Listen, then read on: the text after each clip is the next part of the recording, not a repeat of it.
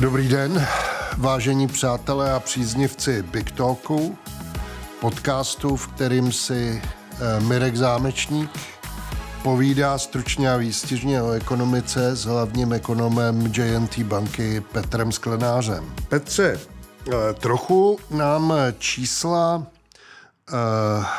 inflační ze Spojených států zahýbaly trhy. Tomu se hodně věnujeme a měli bychom se podívat, co to dělá s dluhopisama, s akciema. Pak vyšlo takový jako mně se nelíbící číslo o inflaci v Česku, který je různě interpretováno, jako že to je horší, než se čekalo. Přitom všichni tak nějak avizovali, ale myslím, že se avizovalo číslo, který bylo pod 8 a ono je trochu nad 8. Takže tomu bychom se mohli podívat na zoubky. No a konečně vyšly kvartální čísla za třetí čtvrtletí v Evropské unii a tam jsou docela zajímavé pohyby, kde je hodně vidět, řekl bych, resilience, taková odolnost některých ekonomik a malátnost ekonomik jiných. Takže čím začneme? Začneme tou americkou inflací? Můžeme začít tou americkou inflací. Tady je nutno říct, že ty čísla sama o sobě analyticky nebyla vůbec ničím překvapivá. Ta celková inflace zpomalila z 3,7% na 3,2%, očekávalo se 3,3%, čili o 0,1 lepší. To zpomalení šlo z větší části na vrub cen energií, kdy nám propadla trochu cena ropy a následně ceny pohonných hmot ve Spojených státech. Tam větší jako překvapení nebylo. Na té, řekněme, jádrové úrovni inflace, to znamená ta, která je sledovaná, to je inflace bez cen energie, bez cen potravin, tady bez těch jako volatilních položek, tak tam bylo zpomalení o 0,1 ze 4,1 na 4. Z tohoto hlediska se ten obrázek americké ekonomice vůbec jako nemění. Inflace zpomaluje, ale zpomaluje velmi pomalu a pozvolna. Když se díváme do těch střev, to zpomalování jde spíš pořád jenom na vrub cen zboží, naopak u cen služeb to odeznívání toho inflačního tlaku je pomalé a pozvolné, z tohoto hlediska je to všechno jako očekávané. Zapadá to do takového jako scénáře, že ten Fed už nebude muset zvyšovat úrokové sazby, ale pořád to není o tom, že ten inflační boj skončil, že je vyhraný a že může začít rychle snižovat úrokové sazby. Následně proto mě to jako přišla ta reakce toho trhu v ten daný okamžik jako přehnaná, aby jsme si to vysvětlili. Vlastně výnosy těch dluhopisů propadly bez ohledu na splatnost skoro o 20 bazických bodů. Následně ten dost sledovaný desetiletý dluhopis, tak jeho výnos klesl poprvé od začátku září někam po 4,5% a to pak rozjelo celou tu kaskádu všech těch. Kolik byl rekord za posledních těch pár týdnů, kde se naopak jako ty sazby hejbaly? Těsně nad 5%. Těsně nad 5 u desetiletýho vládního bondu ano. Jsme se dostali.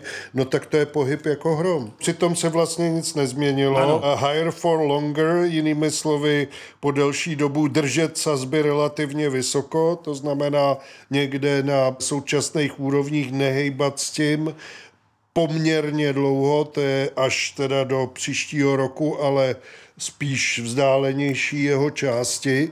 A proč taková reakce, kdyby to bylo nějak nabustovaný nějakýma podpůrnýma prostředkama? Pokud někdo spekuloval na to, že ty výnosy půjdou výrazně dál, tak vlastně fakticky spekuloval na pokles cen toho dluhopisu. A pokud mu to začíná ukazovat, že už ten Fed nebude ty sazby výrazně dál zvyšovat, to znamená, že už ty výnosy nad těch 5 se nebudou tolik jako šroubovat a pokud někdo ten státní dluhopis shortoval, sázel na pokles jeho ceny, nárůst výnosu, no tak teď dostal jako signál o tom, že pokud tam má nějaký zisk, tak ho může jako uzavřít. A to jako začne o tom, že začne ten dluhopis kupovat, to znamená zvedne mu cenu, následně to stlačí dolů ten výnos.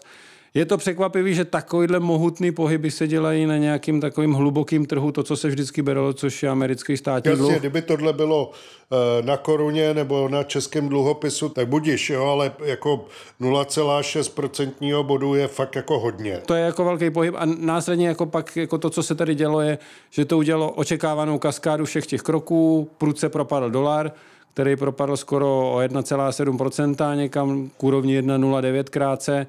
Zase nejhlubší propad za poslední rok, následně vystřelili nahoru ceny akcií, Obzvláště ty malé rizikový, jako je index Russell, to jsou malé ty firmy v Americe, tak ten vystřelil skoro přes 5%. Prostě byly to největší pohyby za poslední rok a přitom se nic moc zásadního jako nestalo. Trochu jako to nahrává o tom, že to bylo technické řešení, že v těch posledních dnech vidíme trochu sklidnění a v některých těch případech jako korekci. Ty výnosy se trošičku zvedly, ale nevrátily se zatím na tu jako předchozí úroveň. Byla to spíš nějaká technická, ale pořád tržně přehnaná úroveň na to, než je to nutné říct, ta inflace byla o 0,1 menší, to je dobrá zpráva, ale pořád všechny ty ostatní čísla, které přichází z té americké ekonomiky, jsou silný.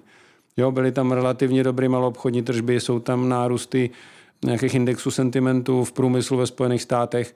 Pořád to ukazuje, že ta ekonomika šlape relativně dost svižně, což z druhé strany znamená, ten Fed bude těžko hledat důvody k tomu, že by nějak mohl uvažovat o snižování úrokových sazeb. Prostě není k tomu jako důvod.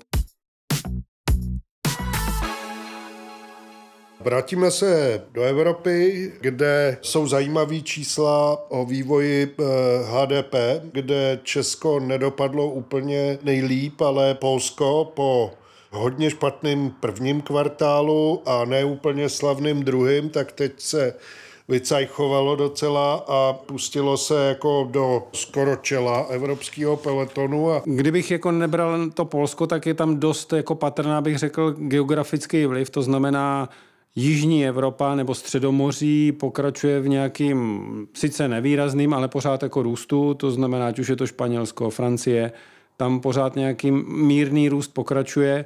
Naopak ta střední a hlavně severní Evropa je ve fázi nějaké buď stagnace v lepším případě, v horším případě jako recese.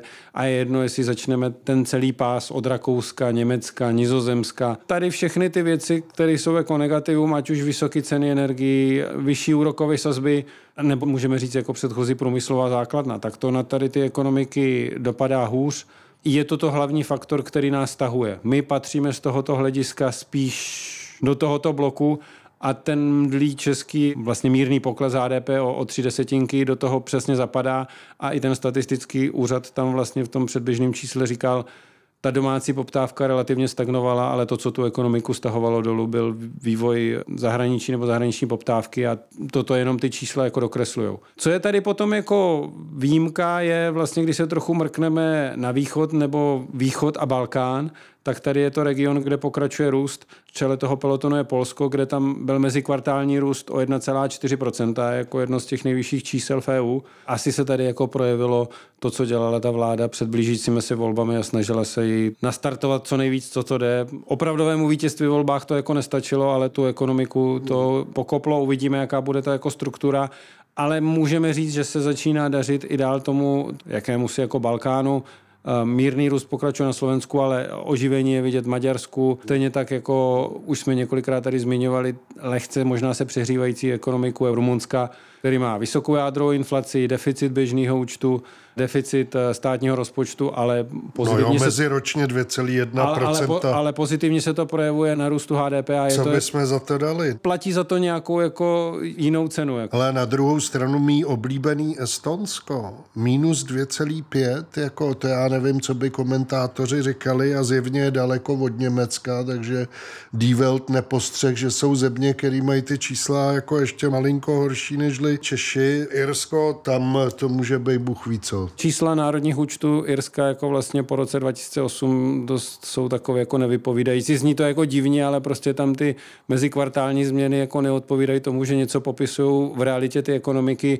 Ono je to způsobeno tím, že to je vlastně hub pro americké firmy působící v Evropě a pak ty různý dopočty těch zisků, které se tam přelívají, dělají takové. No, tam já mám pocit, jako, že tady národní účty spíš mají co dělat s nějakou daňovou optimalizací. Potom jako v tom Irsku hraje velkou důležitou roli to, čemu se rozlišuje jako hrubý národní důchod a hrubý domácí produkt. HDP, a to první, ten národní důchod nebo národní produkt je to, co dělá se vlastně reálně v té dané ekonomice a ten hrubý domácí produkt je to vlastně to, co připadá na ty výrobní zdroje, to znamená v tomto případě kapitál zaparkovaný ty firmy v Irsku pro ten daný kvartál. No Petře, my jsme teď už nějakou dobu, já myslím Česko, ponořený v takové debatě o těch cenách energií, který spustil Energetický regulační úřad. Ty jsi sledoval hodně Českou národní banku. Oni tu informaci o tom, že ten pohyb té regulované složky bude v rozmezí 70-80% měli. Jak je možný, že vláda byla překvapená? Já teď nevím, jako kde to překvapení jako vzniklo, že přišla jako mediální bouře a řekl bych pro někoho, kdo se v tom analyticky vrtá, nepřekvapivá. Jako víceméně většina těch analytiků věděla, že tam přijde k nárůstu jako regulované složky. Teď se jenom řešilo, jako o kolik ten odhad tam bude. To znamená, že to číslo, že tam bude velký, není překvapivý. Je o něco větší, než se myslelo třeba jako před půl rokem, ale ne o tom, že tam bude. Z mýho pohledu, ale nejsem expert na komunikaci, je to spíš víceméně jako chyba trochu na straně vlády, že to nezačala jako komunikovat dopředu a nechala si to téma ukradnout jako opozici, ale to, že k tomu nárostu přijde, nebylo jako překvapivé. A na druhou stranu tady vzniká jako to zkreslení, že ta regulovaná složka vzroste o třeba 70%, ale to není konečná cena energie, protože tam se potkávají ty dva vlivy a zase to vědělo se dopředu, že na jednu stranu klesne výrazně cena silové elektřiny, proti tomu vzroste ta cena regulované složky, takže jako ve výsledku ten nárůst cen elektřiny bude velmi pravděpodobně o jednotky procent, ale ne tady vlastně těch 70%. Takže z toho vzniká trochu jako bouře ve sklenici vody, než to, co to v realitě jako znamená. Avizovalo se, buďte připravený na to, že třetí kvartál bude znamenat zhoupnutí inflace někam nahoru, což je čistě prostě bázický efekt. Je to daný tím, že vlastně jsme zavedli úsporný tarif a to znamenalo dle metodiky používané Českým statistickým úřadem snížení inflace loni a korespondujícím způsobem vlastně se nám to promítlo do zvýšení v tom třetím kvartálu letošním. I když se to dobře vysvětlí a odkomunikuje, existuje nějaký reziduál, který formuje prostě nějaké odkotvení těch inflačních očekávání v důsledku tohohle šumu, který prostě na tom trhu existuje, nebo se to jaksi hodí do té strategie stanovení cen, jako argumentovat, no ale vidíte, jo, prostě regulovaná složka 70 nahoru a u průmyslu ještě mnohem víc, tak hrajem si tady nějakou hru a kdo má tržní sílu, tak dělá tohle, nebo to jako kdyby ekonomický agenti neuměli dobře vyhodnocovat informace, jo? Nepracovali s faktama, ale s nějakou dojmologií, anebo ty psychologie toho obyčejného člověka, spotřebitele, vystrašeného, fakticky zneužívali a manipulovali. Ta míra inflace, v tomto případě ta meziroční, je výrazně zkreslena z mnoha faktorů. Pro toho jako běžnou domácnost, běžné firmy vlastně neřeší, co za tím číslem je, ale vidí, že ta inflace, kterou vykazuje statistický úřad na konci roku, je pořád přes 8% a přestala klesat. Aby jsme si to jako dokonce vysvětlili, tak v září meziroční inflace byla 6,9%. Za říjen kvůli těm efektům toho loňského jako tarifu vyskočila na 8,5%. V loni statistický úřad krásně pro analytiky zpracoval o tom, jaký je ten efekt toho úsporného tarifu a tak, jak ho započítal do inflace. To jsou dva vlivy. Jako. Když toto jako z toho odečteme, tak nám vyjde, že letos v říjnu ta inflace naopak zpomalila ze 6,9 na 5,2. My tady máme potom jako rozdíl o víc než 3% body, což vzhledem ještě k ty výši ty inflace je zásadní faktor. Ono je to potom krásně vidět na ty jádro inflaci, to znamená zase inflace bez cen energie a potravin, tak jak ji vykazuje ČNB, ta dál zpomalila z nějakých těch 5% na 4%. Jo? Prostě tady ten dezinflační proces je jako je vidět, ale přechodně to dělá jako papírově vyšší inflaci, která fakticky není.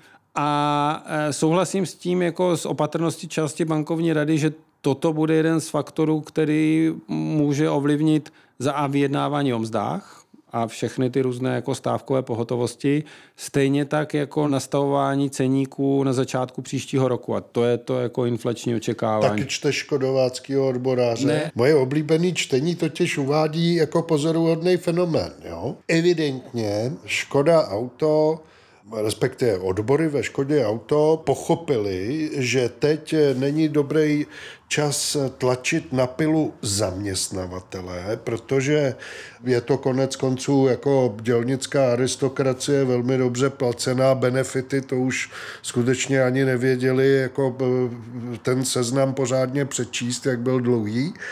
A šéf škodováckých odborů je bezvadný tím, jakože říká, no tohle není zamířeno proti zaměstnavateli, to je proti vládě, jo? Absolutně dává jenom jeden politický argument. Tohle bude formovat vyjednávání s tím, že zaměstnavatelé dají jednoznačně najevo, neskoušejte to na nás, jo, prostě, my ty peníze nemáme, jo, jděte před Strakovku, ta je sice taky nemá, ale může si požičat. Tak by to vlastně na tu mzdovou spirálu jako nemuselo nějak dramaticky účinkovat, jo. A tady jenom jako si říct, že nebavíme se o nějakým jako katastrofickým scénáři o tom, že by všechny tyto vlivy tu inflaci pokoply na strašně vysokou úroveň. To zpomalování, ten dezinflační proces bude dál pokračovat z mnoha jako důvodů. Tady tyto vlivy, to znamená o něco vyšší nárůst mezd, nebo že o něco víc ty firmy potom zkusí protlačit do těch ceníků a ono v některých těch případech to projde, bude znamenat, že i ten dojezd té inflace bude podstatně delší a pak ta inflace nebude 3%, ale bude někde mezi 3-4 a bude brzdit tu centrální banku k tomu, aby snižovala ty sazby v druhé polovině příštího roku, ne o tom, že začne snižovat teď na začátku příštího roku. Tak vážení posluchači, byli jsme trošku delší, máme i lepší, stručnější výkon, ale zase jsme pokryli pár zajímavých témat a doufáme, že nám zachováte přízeň a budete poslouchat Big Talk příště. Naslyšenou.